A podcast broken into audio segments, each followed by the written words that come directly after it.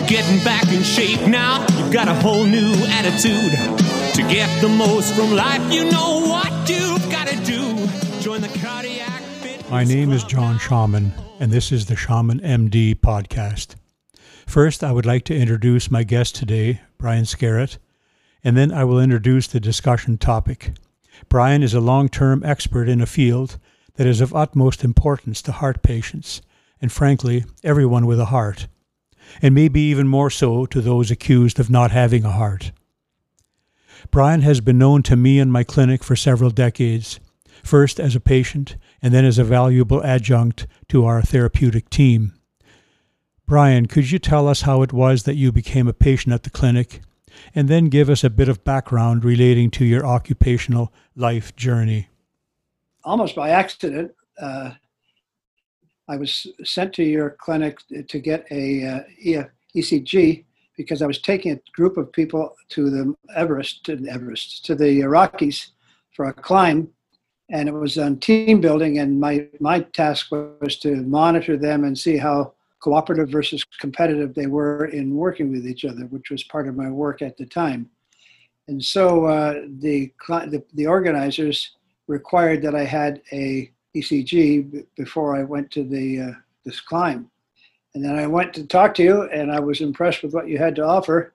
But I had no need for your services until about uh, six or eight years later.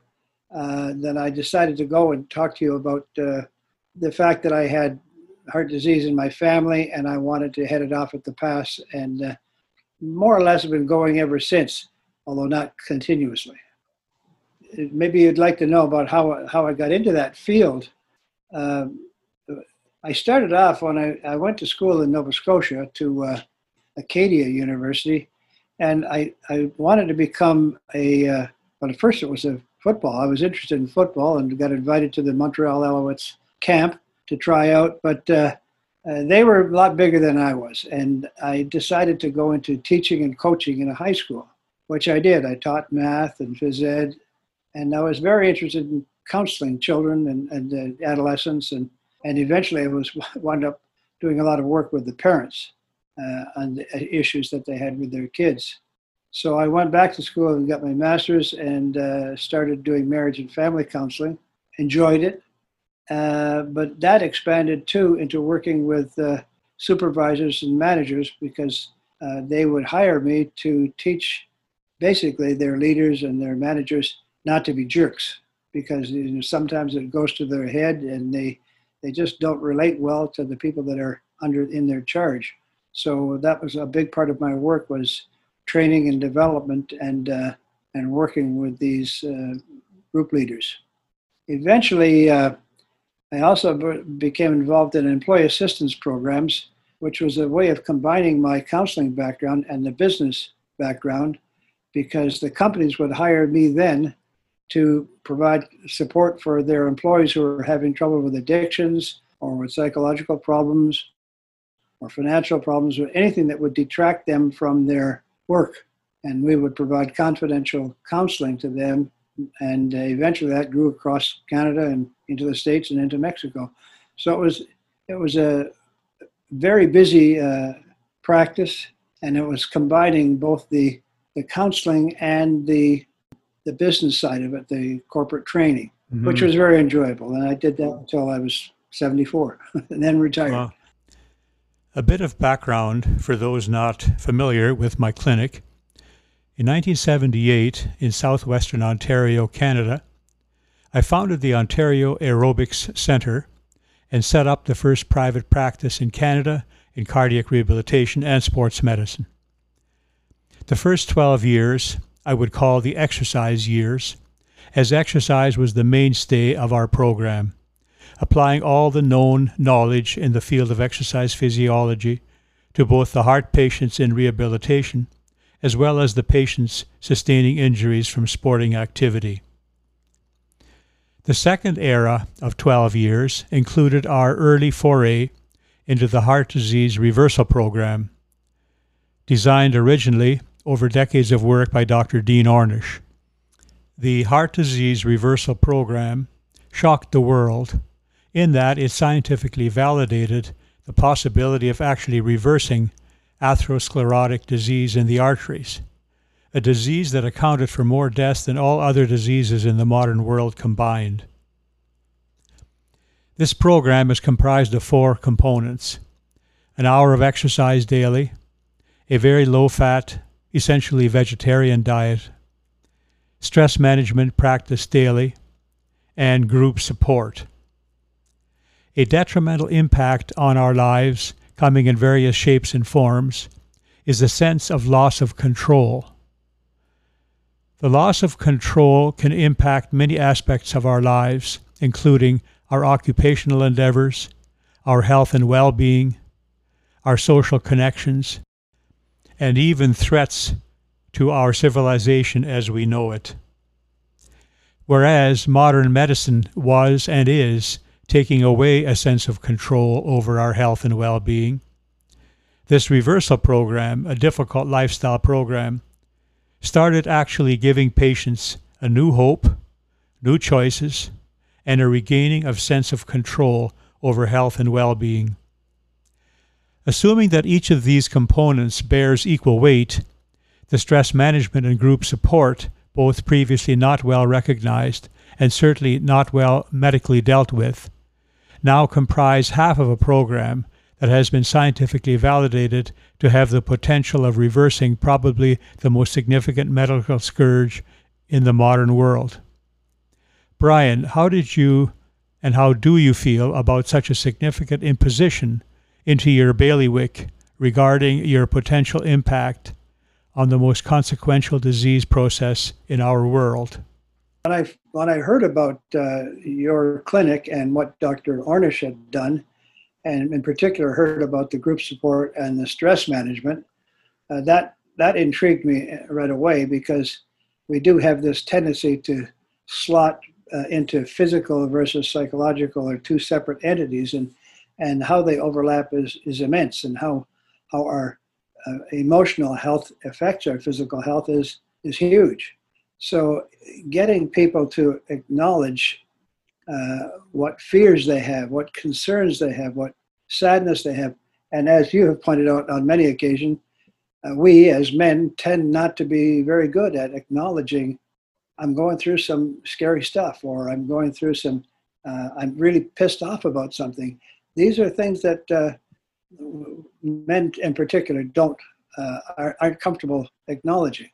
So part of our group support, which which by the way is designed after the Ornish plan that they did in California, uh, the the stuff that we're doing with group support is really getting people to get connected first with their own emotions and uh, be able to learn how to uh, experience or acknowledge what it is that they're feeling and then second to be able to express it to some to other people in, in a group and not feel like they're they're going to be criticized. The, the whole idea behind this is it's a safe surrounding and people can say what's on their mind and express their emotions and it, it's okay.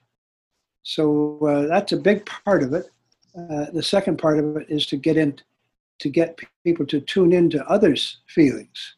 And that's where sometimes people uh, fall off the mark as well that they're uh, maybe there's they are not tuned in they don't have that empathy that they need to tune in into the other person that they're with whom they're dealing.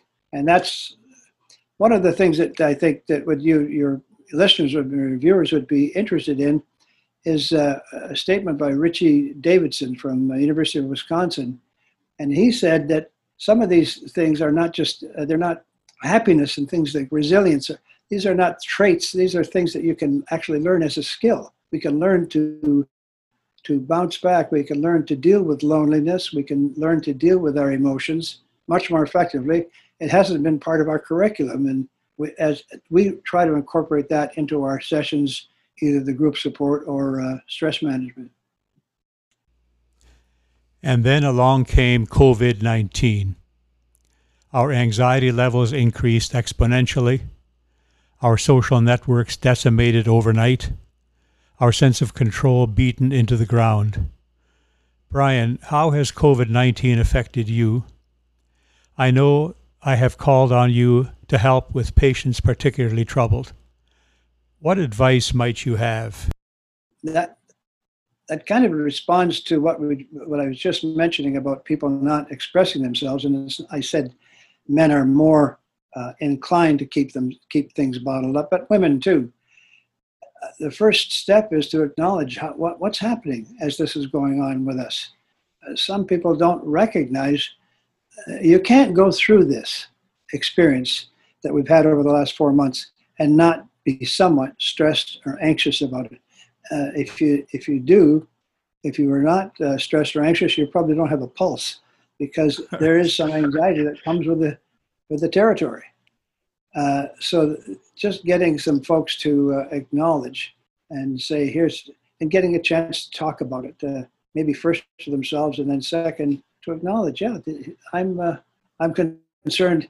If it's not for my well-being, maybe some of us are old enough now we're not as concerned uh, about our our uh, financial well-being, but there are a lot of young people who are very concerned about where they're going to get their jobs. A lot of people in school thinking about should I be in school? Is, is this something that am I wasting my time? So the COVID uh, situation is, is thrown a complete curve, unparalleled. We've never had anything anything like this before. The second part of it, though, that's the kind of the downside. The other part is there are some great opportunities here, and, and I would say the same to you, John. That the, there were there are some great opportunities for your clinic. That you have a chance to pause and rethink, and where are we going to go now? Well, how are we going to use this time differently than we have in the past? And there are some, you know, that oh, that old saying about opportunity and uh, the Chinese uh, pictograph that says uh, it's danger and uh, it danger and opportunity. Danger and crisis is makes put goes together to make opportunity. So there may be some opportunities here that we we don't want to miss. All the stuff about uh, the racism in in the states and in Canada, that's an opportunity we should take advantage of. It's a it's a new world. We are forging some new new territory that we have not been into before. So it's a little frightening. We have to be pretty resilient and brave and courageous to face it. That speak to the your question. You've certainly touched on some of the key points. In order for our audience to understand what the impact has been on our patients, I should really mention a few things about our program, which is quite unique in the world. We've developed a number of technologies and methods that are kind of unique to us. One of them is that we do an electrocardiogram on every single patient at the height of exercise. This gives a tremendous reassurance to the patient. We also have lectures after all the cardiac classes every week, and we have group support sessions.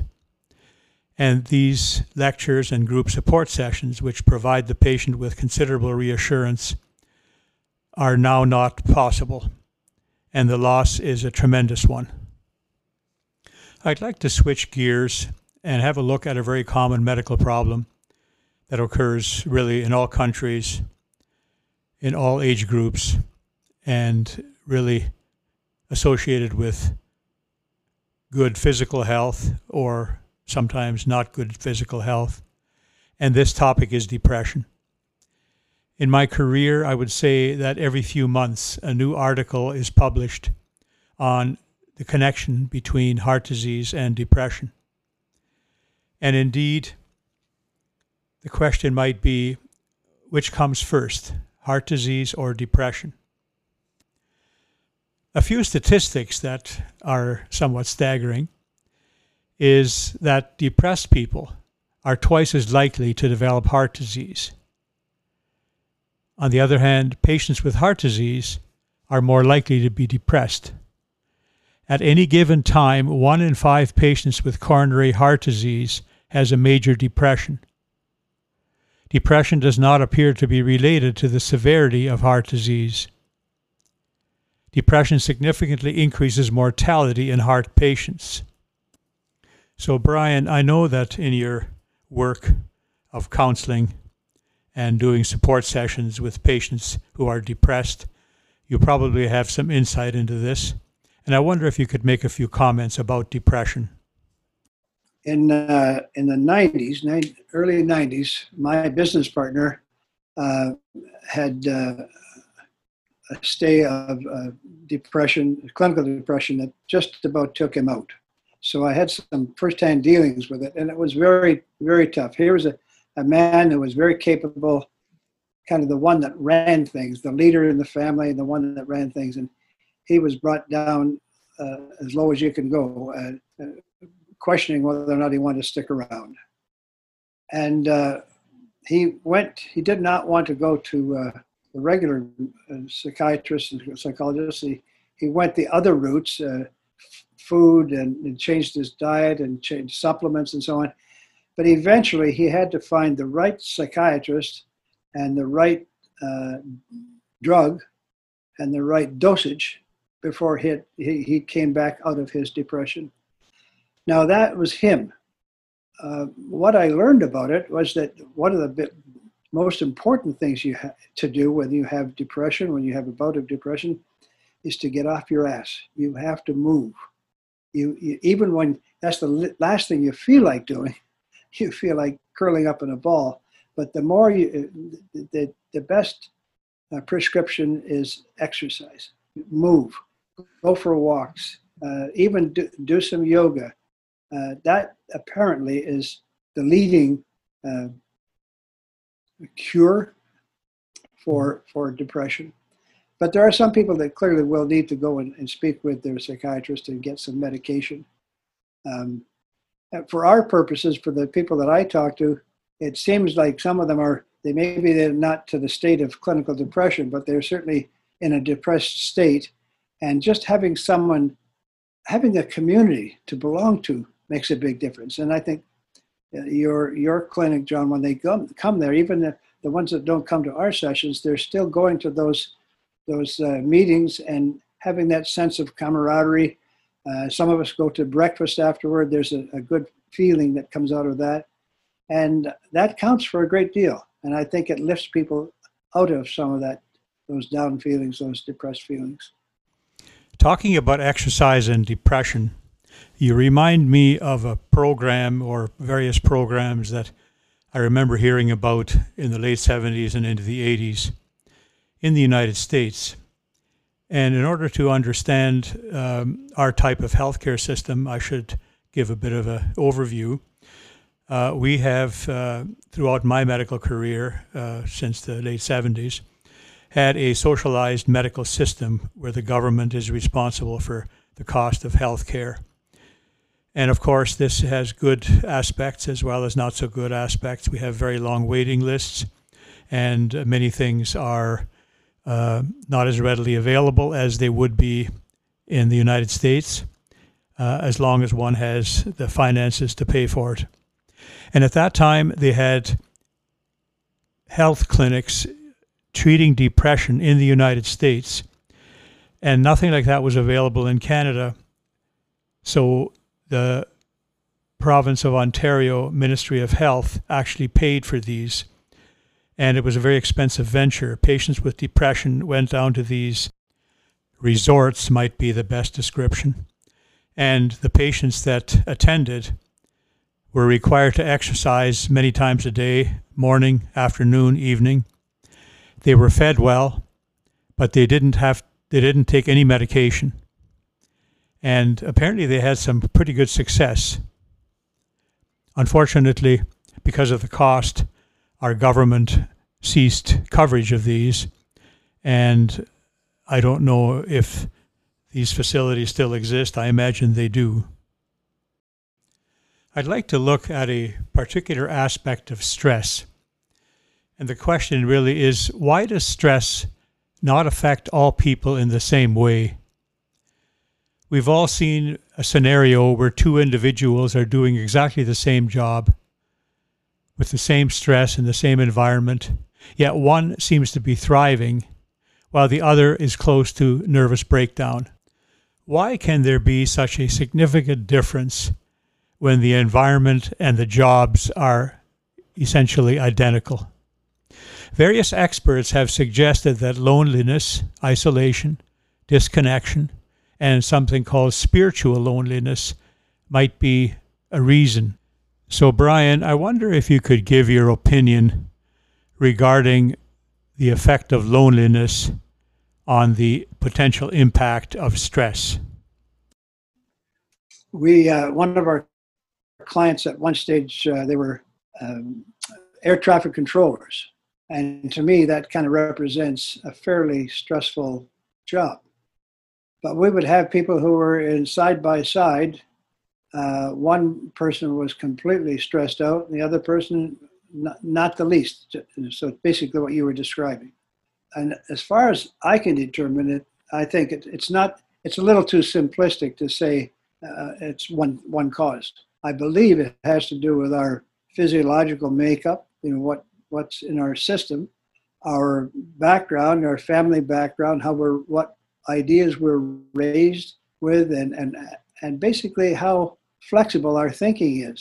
Um, what is surprising to me is that people can sometimes go along for a certain period of time and not seem to be bothered, but eventually uh, it, it, it throws them off, the, off their game. Um, I think it was, uh, I can't remember the fellow's name, uh, Hans Selye was the mm-hmm. Canadian expert on in the 70s. And he talked about uh, it's, it's one thing to have a a, reaction to a stressful situation and totally different to have something that is not maybe not nearly as stressful but ongoing perpetual and that's the kind of thing that right now with the covid and and other types of sometimes it's a job that is perpetually eating away at somebody that causes problems for many people maybe not for all uh, i'm not sure exactly why it's for more for some than for others but i do believe that has a lot to do with the, the support that they have at home, the relationship they have, and how much they speak about it, how much they can uh, put in words. Here, here's what's happening to me. Most, uh, most of the men that I know, uh, I used to do a lot of work with police officers too, and they they would bottle up. They wouldn't uh, they wouldn't talk about what was bothering them. They and I, I remember talking to them at one point about uh, the fear reaction, and they just what do you mean fear? We don't have fear. Uh, it was like they couldn't acknowledge that we have fear, and which was stupid or silly. But but that's that was for the the culture didn't allow them to express something like that. So a lot of it has to do with the surrounding culture. You mentioned Hans Selye, which reminds me that he was a Canadian and he was still alive doing his research in his laboratory in McGill University. And he did research studies to see the impact of stress, and some of these were done on white mice.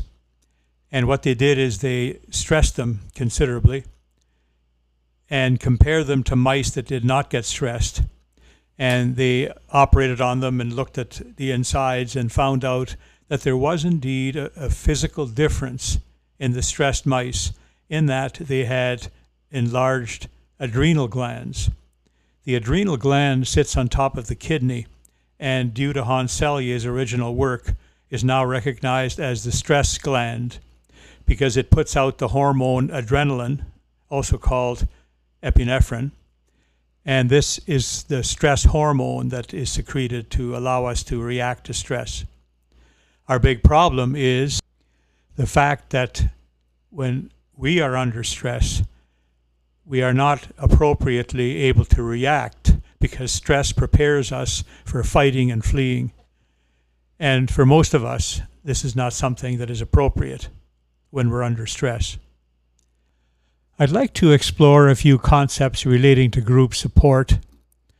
When I did my training under Dr. Ornish in the early 90s in San Francisco, he commented and made a considerable deal out of understanding the difference between a thought and a feeling. He stated that men can express and understand thoughts, but cannot get in touch and really talk about their feelings. He also stated that it was important to get in touch with one's feelings and also to become a fluent listener. I believe you call that an active listener. It was necessary and beneficial to provide an environment to reduce isolation and to experience the feeling of being connected seems to be part of the therapy This is not psychological or psychiatric group therapy per se. What thoughts might you have regarding thoughts and feelings? One of the very common issues that I dealt with when I was talking to couples who were having some clashes was that the men, uh, women would express something that was going on at home while they were at work, uh, if they were at home, women working at home or being at home with the kids.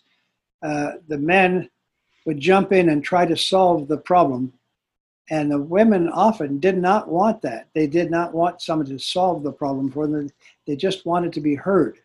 And that that was a sore issue very, very frequently.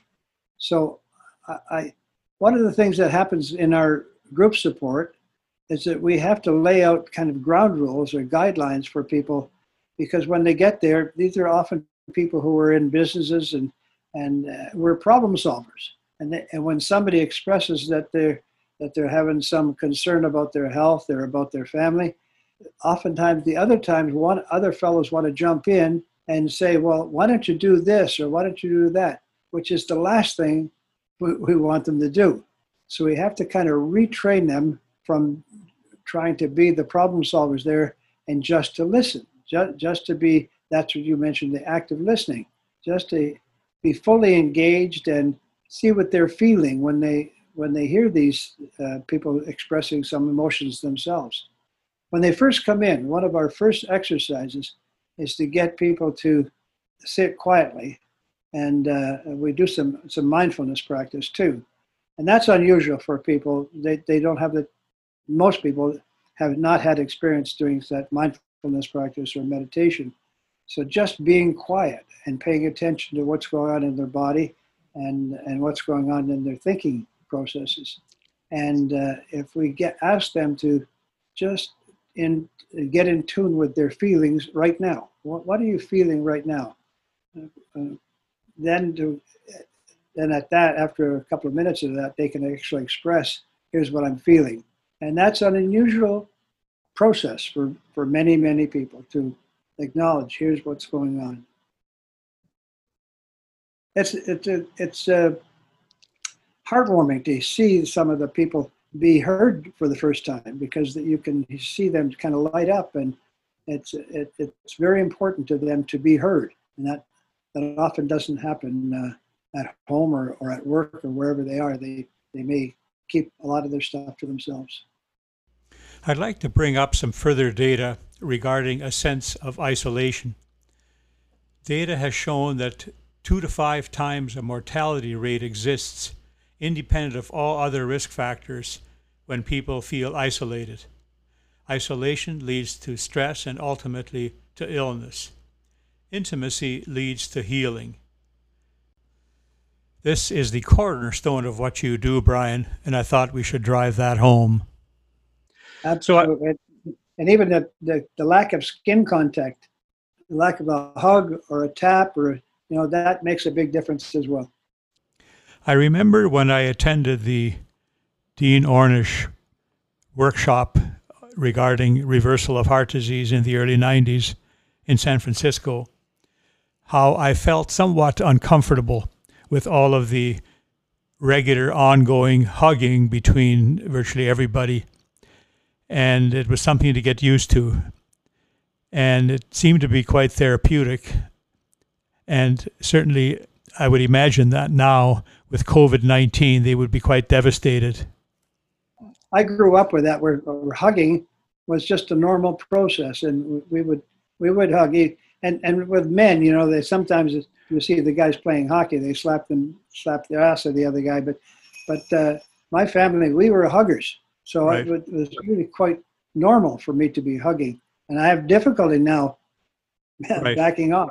Right, and that's maybe why you entered in this field. I'd like to introduce the topic of personality, as it has been determined that certain personality traits increase the chance of developing heart disease. And some of the traits include anger, hostility, cynicism, aggression, perfectionism, being a loner, being short fused, being overly impatient, having a difficulty expressing feelings, and being overly competitive. And the data shows that the more of these you have, the more likely you probably will develop heart disease. I wonder, Brian, if you have any comments in this regard. I'm not sure it's changing their personality, but I, I guess it's teaching them some skills. I believe that we can learn some skills and how to deal with crisis situations and how to deal with. I used to say to my groups, uh, I can predict the future. Here's what the future is going to be good news, followed by bad news, followed by good news, followed by bad news. And that's the cycle that we, we live. So rather than hope that we're never going to get any bad news, we better learn how to deal with the bad news when it comes along. We have to learn to hit that, uh, that curveball when it comes in. So that, that's a, it's a skill, and I think I don't call that changing your personality. I, th- I think it's, uh, I guess maybe somebody who is uh, easy to anger can learn to respond in a different way. We, we don't we can uh, we can go through that process rather than do the knee-jerk reaction when somebody says something that normally would fire them off. We can actually think that through and respond rather than react, and we can respond in a different way. But that does take take some training. It doesn't. It's not automatic for any of us, probably. So I, I spend a lot of time on that that whole process of well, uh, that's part of the mindfulness practice too. That if you can be mindful when that jerk bumps you on the subway or cuts you off in, uh, in, in, in, the street, and then you, you, you're ready to plow the guy or say some unpleasant words, and then you realize that he's uh, on a crutches or uh, he's carrying a white cane, suddenly you have a different reaction. And we have to rethink and, and have that capacity to rethink in any situation rather than react, respond appropriately. And we can, we can do better at that. Brian, you have been dedicated to your field. You have helped thousands of patients. You've been a great help to me, my clinic, and my patients. Thank you for sharing your expertise with us today. If anyone in the audience has particular questions relating to Brian's expertise, please post these, and I'll do my best to provide an answer and possibly invite Brian back for another episode in the future. Thank you for tuning in. You're getting back in shape now. You got a whole new